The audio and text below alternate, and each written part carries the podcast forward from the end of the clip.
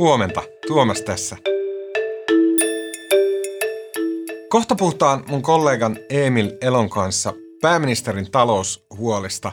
Emil kävi haastattelemassa pääministeri Sanna Marinia. Mutta ensin. Tänään on tulossa uutisnotifikaatiota ainakin sitten, kun Facebookin sisäisiä dokumentteja vuotanut Francis Hogan on tänään kuultava EUn parlamentissa. EUn reaktio näihin vuodettuihin tietoihin on tosi kiinnostava, koska EUlla ei ole samalla tavalla omaa lehmää ojassa kuin näiden amerikkalaisten somejättien suhteen niin kuin Yhdysvalloilla. Ja unioni on just nyt kirjoittamassa lakeja, jotka säätelee nimenomaan näitä digitaalisia palveluita, kuten Facebookia. Mm, ja sitten äh, Glasgown ilmastokokous, se jatkuu tällä viikolla. Ja jos viime viikko oli lähinnä tällaista presidenttien kyynelehtiviä puheita luonnon puolesta, niin tällä viikolla presidentti häipyy ja virkamiehet aloittaa varsinaiset neuvottelut. Ja nämä neuvottelun aiheet on tosi tiukat. Mun kollega Sara Vaino, joka on tänään paikan päällä Glasgowssa, hän selvitti mulle niistä tärkeimmät. Glasgowssa päätetään, mitkä säännöt luodaan päästökauppamarkkinoille, joka on siis ehkä keskeisin keino estää ilmastonmuutosta. Miten me saadaan näistä valtioiden tekemistä erilaisista päästövähennyksistä läpinäkyviä ja vertailukelpoisia, sitä siellä pohditaan. Ja että miten tämä koko lysti tullaan maksamaan, mitä rahoja rahastoidaan ja miten. Ja sitten he päättävät vielä, että mitä tehdään nyt Glasgown kokouksen jälkeen. Ja kaikista näistä tulee hyvin todennäköisesti joka päivä tällä viikolla uutisnotifikaatiot. Ja ne tulee tietenkin HSN sovelluksesta. Tänään on maanantai 8. marraskuuta ja tämä on HS Vision podcast.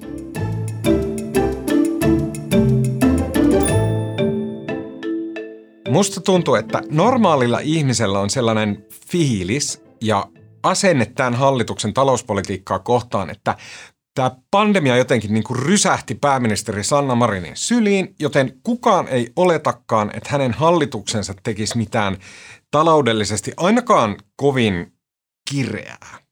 Emil Elo, sä tapasit pääministeri Sanna Marinin ja sun haastattelussa te puhuitte yksinomaan ja pelkästään – taloudesta, Suomen tilanteesta, mm, siitä, mitä päätöksiä hallitus on tehnyt ja mitä sen tarvitsee tehdä.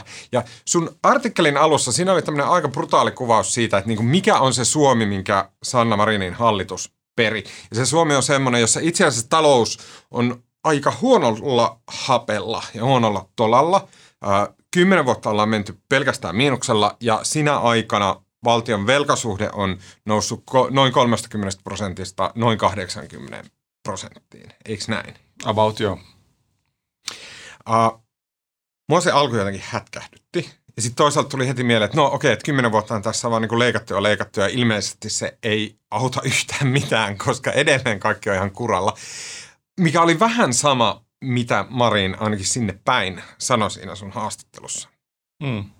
No en mä tiedä, mun mielestä se, hä, mua hätkähdyttää, mikäli tämä Suomen talouden yleiskuva hätkähdyttää jotain niin ihmisiä vielä. Et tästä on aika monta vuotta puhuttu ja tämä on ehkä jäänyt jotenkin sille vähän peittoon. Tai niin jonkun, jonkun aina kaikkien muiden keskusteluiden alle, että miten huonossa tilassa Suomen talous oikeasti onkaan ollut sen finanssikriisin jälkeen. Et me ei oikeasti, meillä ei ollut mitään talouskasvua. Me niin painetaan joka vuosi vaan miinusta ja me vel- velkaantuminen vaan kiihtyy koko ajan, jopa ennen pandemiaa. Mm.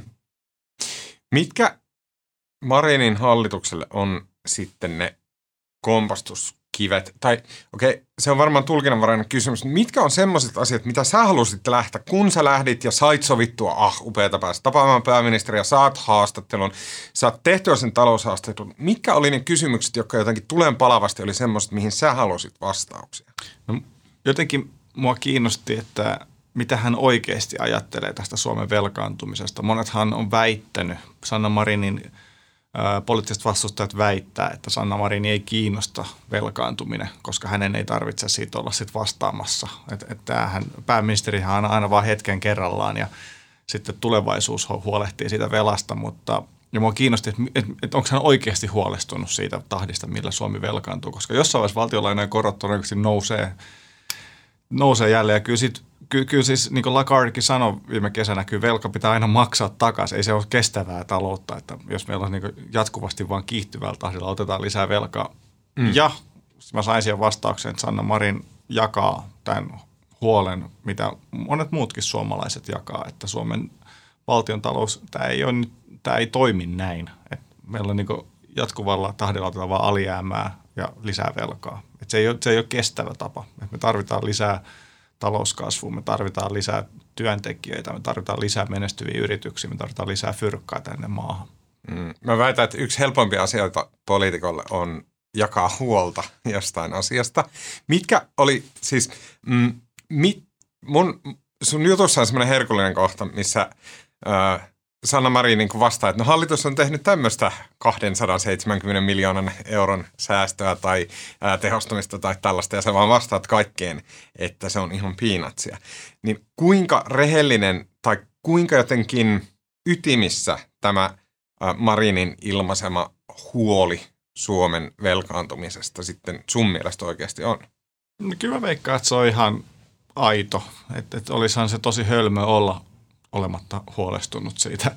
Ja hän kuitenkin on varmaan Suomen talouden niin keskeisimmällä, keskeisimmällä paikalla. Että hän tietää, että Suomen taloudesta paljon enemmän kuin minä esimerkiksi. Että et enhän, enhän mä pysty niin hänen huolestuneisuuttaan sille arvioimaan jotenkin täysin, täysin sivusta olevana asiantuntijana, mutta tota, niin mitä tulee noihin äh, hänen mainitsemiin leikkauksiin, miten ne on pähkinöitä, niin siinä tavalla mä yritän tuoda semmoista kokonaiskuvaa, että se, että, että nyt sopeutetaan 200 miljoonalla, että, että se ei niinku tarkoita mitään, koska ennusteiden mukaan Suomi tekee 7 miljardia alijäämää ensi vuonna. 200 miljoonaa ei ole mitään verrattuna siihen, puhumattakaan siitä kokonaiskuvasta, kun viimeisen kymmenen vuoden aikana niin miljardi alijäämiä on tullut toisensa perään koko ajan. Että et ne on niin ihan pähkinöitä siihen kokonaiskuvaan verrattuna. No, mitä pääministeri sitten sulle vastasi, kun hän sanoi, että no, tätä ollaan säästetty ja, ja tässä ollaan tiukasti oltu ja bla bla bla. Ja sitten sit kuitenkin se epäsuhta on niin jättimäinen, 7 miljardia, sitten jotain niin kuin kymmenien tai satojen miljardien sieltä täältä pumpeli pam. Niin mi, mikä oli tavallaan Marinin vastaus siihen tähän epäsuhtaan, tähän tosi isoon epäsuhtaan? No hän tietenkään voisi eihän yksi hallitus voi leikata niin paljon, mitä ehkä alijäämä on. Että eihän niin Sanna Marin voi ensi vuonna leikata 7 miljardia euroa Suomen julkistaloudesta. Hän toi esille sen, että hän on tehnyt työllisyyspäätöksiä, mitä esimerkiksi aikaisemmat hallitukset ei välttämättä ole tehnyt, mikä itse asiassa pitää ihan paikkaansa. Nykyinen hallitus on tehnyt koviakin työllisyyspäätöksiä, joilla on ihan konkreettisia vaikutuksia Suomen talouteen. Se on niin kuin, muistaakseni noin 400-500 miljoonaa on näiden työllisyyspäätösten, mikäli ne menee eduskunnassa läpi, vaikutus Suomen talouteen vuoteen 2030 mennessä. Että se on aika, se, se, he, kyllä, he oikeasti on tehnyt jo päätöksiä. Sitähän yritti tuoda myös esille tässä haastattelussa. Mm. Um, Marin on puhunut viimeisen muutaman viikon ajan ainakin, ehkä kuukausien ajan siitä, että pitäisi olla jonkunnäköinen tämmöinen sivubudjetti tai jollakin tavalla kehysten ulkopuolella vieressä eri dimensiossa pitäisi olla niin kuin erillinen rahaläjä, jos, joka ehkä otetaan velaksi tai jollain muulla tavalla, ja sieltä sitten hoidetaan tämän vihreän siirtymän eli ilmastonmuutokseen vastaamisen äh, kulut. Et se, onko se ajatus Marinilla se, että, että jotenkin mm, se, se taistelu, mikä joudutaan tekemään, jotta ilmastonmuutos ei tästä ärhäköidy, niin että se ei saisi haitata sitten tavallaan tätä muun Suomen pyörittämistä? No jonkinnäköinen tämmöinen ajatus siinä on ilmeisesti taustalla. Musta tuntuu, että Marin on tätä tarjotellut vähän niin kuin sinne sun tänne koko ajan yrittänyt ottaa puheeksi, mutta kukaan jotenkin oikein tartu tähän ideaan. Niin, suo. Onhan kyllähän tämä ajattelu on lisääntynyt Euroopassa, niin kuin hän mainitsikin tästä tota noin, niin, Uh, mun tekemässä artikkelissa tiettynä sävyerona siinä tietenkin se, että nämä Euroopan muut valtiot, mihin hän niin koko ajan vertaa Suomen valtioon, niin ne on aika eri tilanteessa taloudellisesti. Ne on niin aivan eri kokoisia, niillä on aivan erilaiset taseet, niiden niin taloudellinen tilanne on uh, jokseenkin erilainen. Ja sitten vaikka siellä monet on velkaantuneet, niin kotimarkkinatkin on niin, niin valtavan kokoisia jollain Ranskalla ja Hollannilla, että ne voi niin ne pyst- niillä on paljon enemmän työkaluja käytössään kuin tämmöisellä pienellä vientivaltiolla. Et se olisi vähän muna ja kana, että pitääkö Suomessa tehdä ensin tota, no niin, oma talouskunto ja vasta sitten ruvetaan tekemään tulevaisuusinvestointeja, vai tehdäänkö ensin tulevaisuusinvestoinnit, mitkä sitten tuo sen oman talouden kuntoon. sitä, siihen ei ihan mun kompetenssi riitä arvioimaan, mikä oikea tapa. Marinia on, hänestä on sanottu, että hän on niin kuin SDPn sisällä siellä vasemmassa laidassa. Ja sitten kun äh, Suomessa jotenkin – Musta tuntuu, että se, miten me puhutaan valtion taloudesta, niin se, se ei ole ainakaan vasemmistolaista, koska se on aina jotenkin silleen niin kuin velkakriittistä ja se on semmoista niin kuin, se on, meillä on jotenkin silleen kansakunnan sielossa on semmoinen niin kuin austerity, ta, se on niin kuin tatuoitu sinne, että se on niin kuin se semmoinen niin kuin keino, millä taloutta pitää hoitaa. Tuliko sulle semmoinen fiilis, että Marin tosiaan on vasemmistolainen, kun sä puhuit hänen kanssa näistä talousasioista?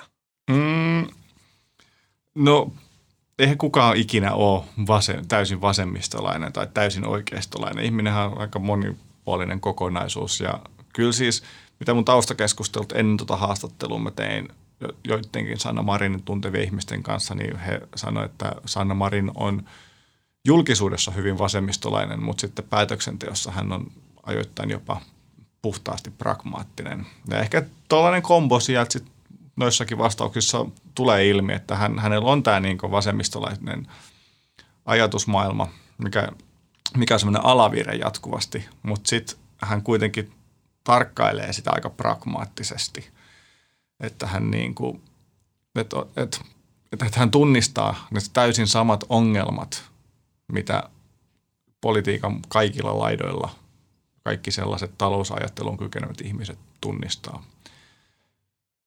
Et, et, et, e, ei, ei, hän ei ole puhtaasti vasemmistolainen. Hän on, hän on yhdistelmä vasemmistolaisuutta ja pragmaattisuutta ja normaalia rationaalista talousajattelua. Okei, okay. Emil Elo, kiitos oikein paljon. Kiitos. Hei, pikainen mainos tähän väliin. HS.fi kautta visio on se osoite, josta löydät talouteen, politiikkaan ja tekniikkaan liittyvät analyysit ja uutiset ja muun muassa tämän ää, Emilin tekemän Sanna Marinin haastattelun. Eli me osoitteeseen hs.fi kautta visio tai HSN sovelluksen ja siellä on heti ensimmäisenä HS Visio otsikko. Sen alta löydät visiojutut. Okei, äänestä ja kuvasta sekä leikkauksesta vastaa tänään Mikko Peura. Mun nimi on Tuomas Peltomäki. Tämä oli HS Vision aamupodcast ja me nähdään huomenna.